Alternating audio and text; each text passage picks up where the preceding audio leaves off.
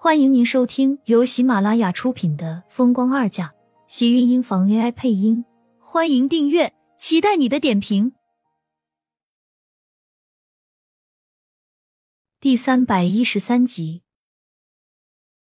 在例假的日子倒是也快，转眼一个星期过去了，他竟然真的学会了做不少的菜，也跟着季云端会熬了几种汤。下午时分，一辆黑色的房车开了进来，从车上利索地跳下一道小小的黑色身影。小少爷，进去吧，老爷子和太夫人都等着您呢。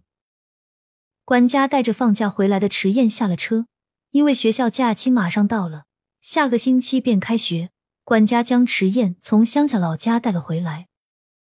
苏浅原本还不知道今天突然间心情很好的季云端怎么就来了做饭的兴致，跟他一起下了厨房，而且还做了许多的点心。你这么做不行，他不喜欢吃胡萝卜，你要把胡萝卜榨成汁来和面，那样做既漂亮也更让人有食欲。季云端说着，将苏浅手里原本想要用来摆盘的胡萝卜抢了过来。伯母，家里要来客人吗？苏浅忍不住轻声问道。能让季云端有这么高涨下厨房的兴致，他还真好奇是什么人。难怪一早上家里的佣人就看上去忙上忙下的，连一向都爱出去打麻将的魏淑娟今天竟然都一天没有出门，一直进进出出的，不知道在忙着什么。季云端正要开口说什么，外面突然传来一阵声响，然后是管家的声音。老爷，夫人，小少爷回来了。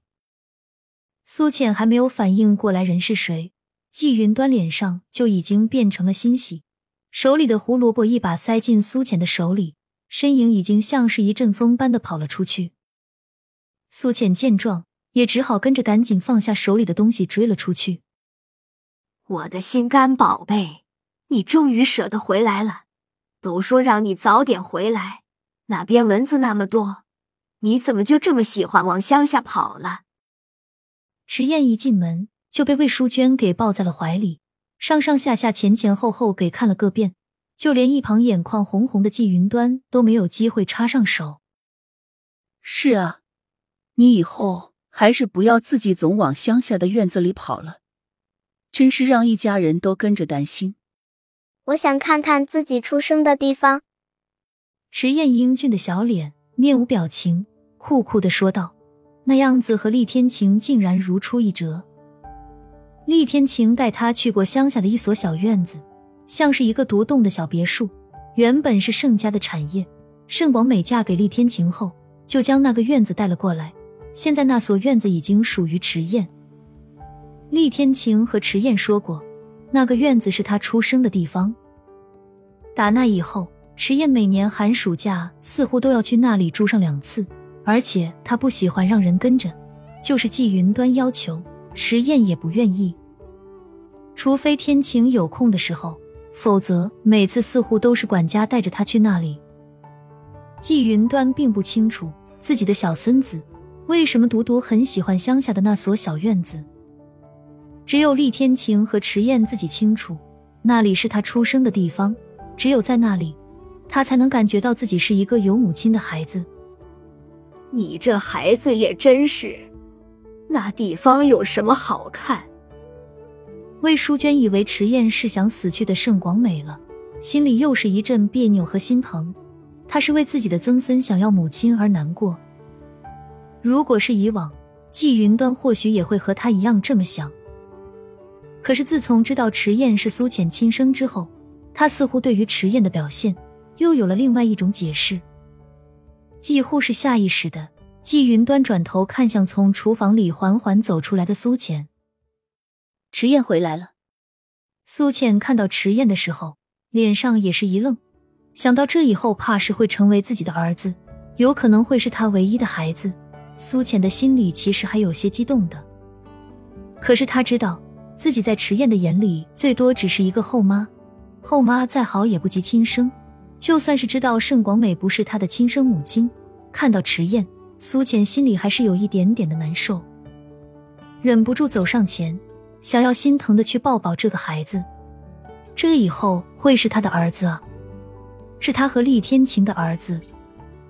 伸出的手僵在半空中，石燕的身影堪堪往后迈了一步，连苏浅也没有想到，他竟然躲开了自己，顿时整个人无比的尴尬和失落。曾经他们的关系也很要好，石燕也很黏他，还告诉他许多自己心底的小秘密。难道真的是孩子长大了，有了自己的心事？还是说他已经不接受自己做他的后妈了？你怎么会在这里？池燕抬着一张小脸，黑眸冷酷地开口道。一脸冷酷的表情，看向苏浅的时候却没有一丝的波澜，更不像是以前看着他就兴高采烈，两眼放光地黏着他。苏浅一时间有些尴尬地站在原地，心里不知怎么的，对池燕看着自己的冷静而感觉到心疼。只是一旁的魏淑娟还有季云端脸上却是不同。要知道池燕可是从来不会主动先和别人说话的，就是他们两个，他也是冷冷酷酷的，也不像别的孙子那样活泼热络，倒是像极了厉天晴的性子。为此季云端曾经很自责，觉得是池燕从小不在自己母亲身边，感受不到那种温暖，所以孩子才会对人对事都格外冷淡。而季云端此时心里是动容的，都说孩子还是跟自己的母亲亲，这话果然不假。这些年他还是第一次见到池燕和除了他们之外的人主动去说话，虽然看似冷淡，但是季云端知道池燕是喜欢苏浅的。忍不住多看了一眼苏浅，心里微微哀叹，也许这就是命吧，想逃也逃不了，终归是谁的儿子就是谁的儿子。从小他是看惯了池燕对盛广美的疏离，还以为这孩子应该是像厉天晴，从小就是这个性子。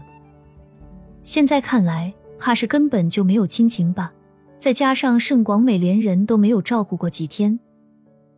去把我做的那些东西端出来吧，池燕走了一路怕是该饿了。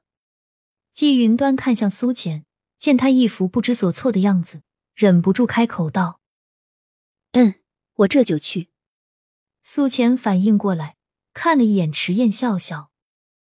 你刚回来累了就先坐一会儿，想吃什么可以和我说。说完见池燕依旧没有搭理自己，只好悻悻地转身进了厨房。亲们，本集精彩内容就到这里了，下集更精彩。记得关注、点赞、收藏3连哦。爱你。